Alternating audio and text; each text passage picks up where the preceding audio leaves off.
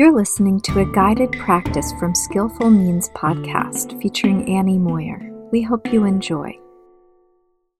In this guided practice, we'll examine what the yoga tradition says about the third of the five causes of suffering.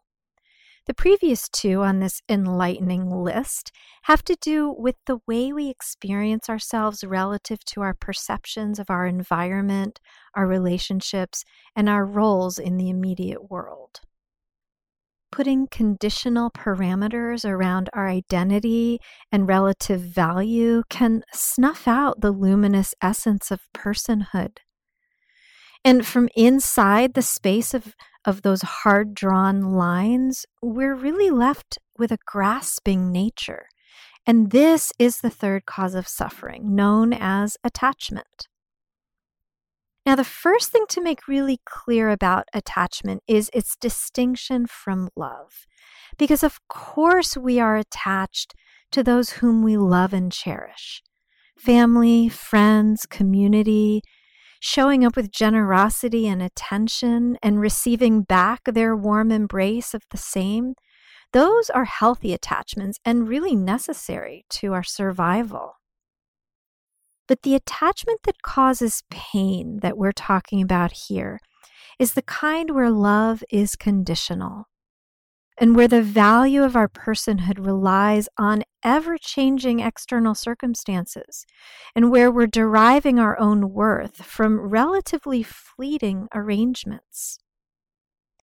In practical terms, attachment is like caring whether we win more than how fully we showed up to enjoy playing the game, or caring what someone thinks of our outfit more than just feeling good wearing something that expresses our creative and bright self.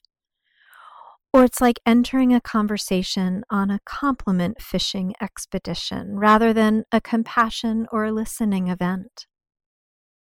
In the work to move through attachment and into freedom, we have to recognize on some level that we already have what we need, and not necessarily in the long run or even historically, but just in the moment, to take the next breath, to clear some conscious space, to feel some essence of loving presence. So a good place to start with a meditation on attachment, perhaps, is in the heart.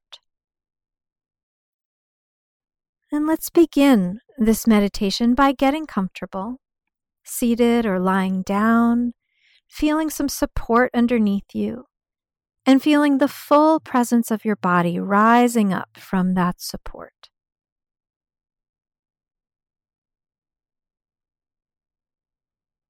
And now tune into your breath.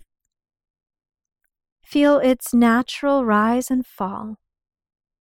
Perhaps with attention, it changes. Maybe it deepens or lengthens. Just notice that with interest and curiosity, and see where the mind and breath take each other.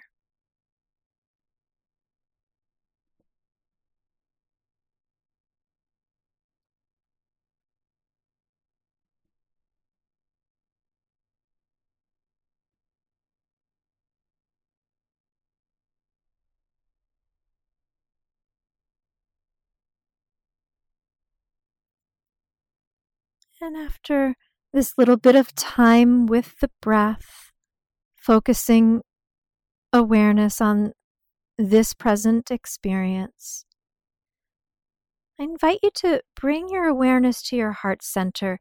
Sometimes it helps to place a palm just gently at the center of your chest. Tune in again to the rise and fall of the breath. And imagine that in your very own heart lies all the ingredients for love and generosity and ease that you could possibly experience.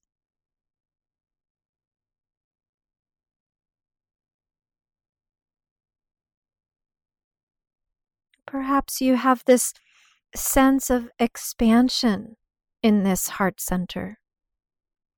This sense of spacious presence, for all of those things that seem so ethereal, but really are just one shift of attention away.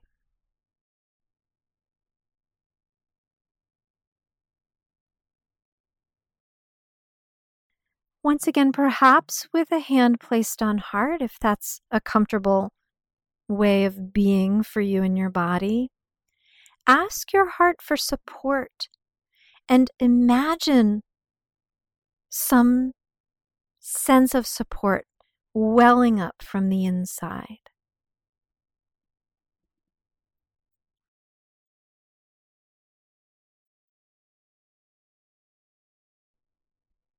Ask your heart for acceptance and imagine it welling up from the inside.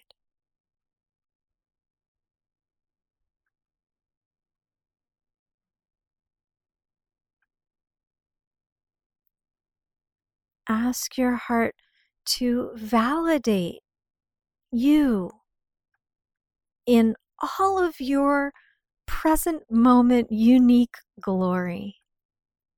And imagine that welling up from the inside.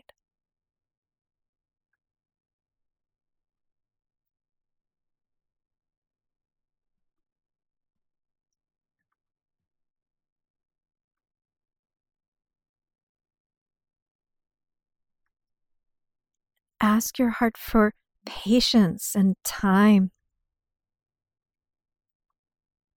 Imagine that welling up from the inside.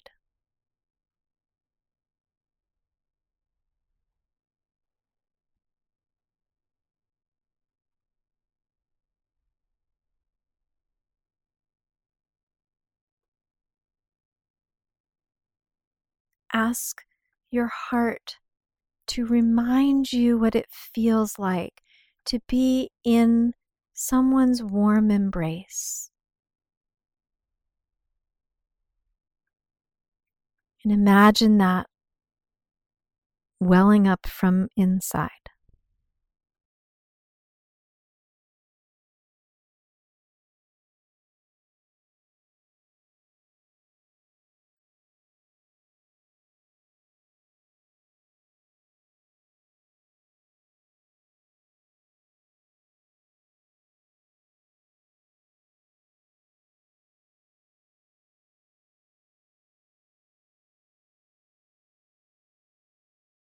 The Sanskrit word for attachment is raga, which also happens to mean color or passion. And in Indian classical music, a raga is a sort of melodious scale, usually about 8 bars long, that gets repeated over and over and over as a way to lull the listener into a musically induced trance. And in a way, this really does describe our tendencies with attachment. We lull ourselves into this trance of believing that things must turn out a certain way, or else we'll go out of tune, or our hearts will fall silent, or worse, discordant. But this is not a trance of safety by any means, because the endless desire that it induces is a bottomless well that will simply never get filled. In fact, remember that the Latin meaning of the word passion is to suffer.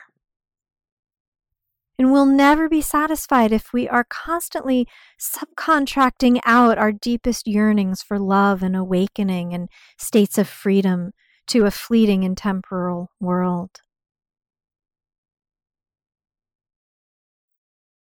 That's our own responsibility. The state of freedom, the awakening to love, can only happen in this spacious, clear, ungrasping heart.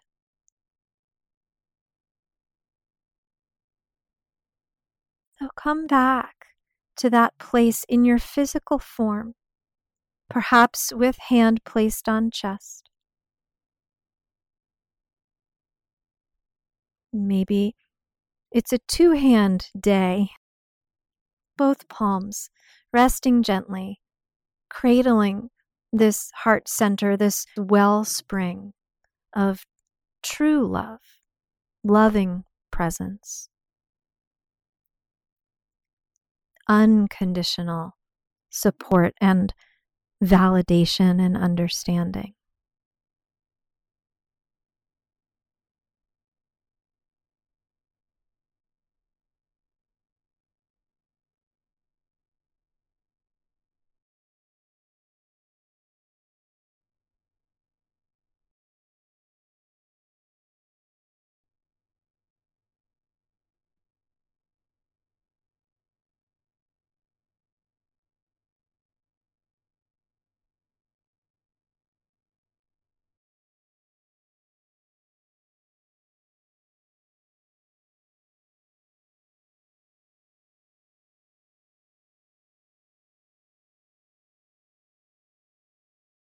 In those moments where you notice your mind wandering off into the conditional world, simply begin again. Return to the breath, to your seat, to your heart center. And dip into that wellspring of freedom, love.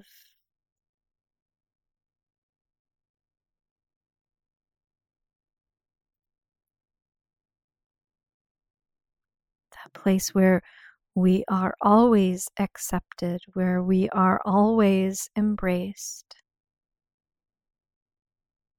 Even if by invisible hands or mystical forces.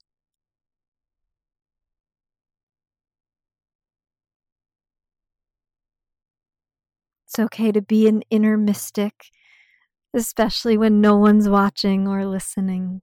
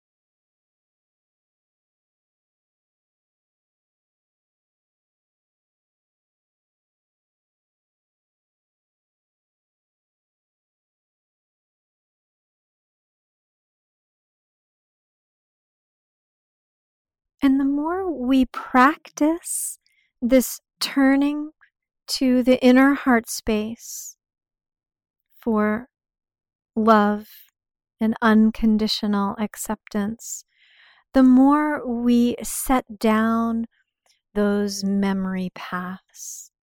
And the easier it is to tap in, to touch base when we need it the most, when we're most likely to spiral out and seek that external conditional validation, to grasp at our customary attachments. Lay down that memory, that path inward.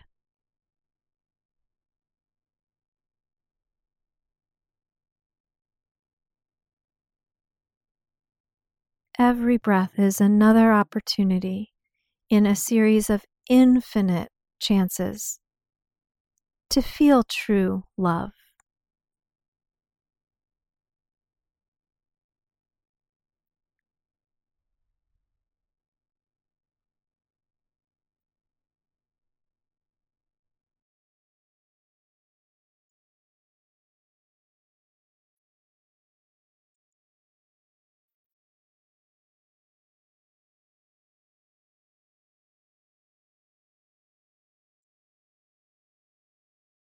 And for these next few breaths, these next few quiet moments, I'll leave you with a quote from T.S. Eliot's Little Gidding, one of the Four Quartets.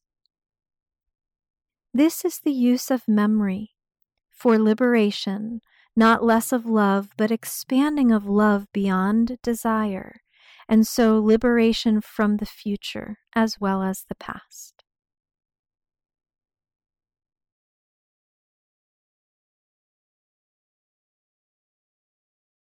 May you find ways to transcend the limiting bonds of attachment and move into the freedom of love unconditionally. Thank you for joining this practice. I look forward to more time together.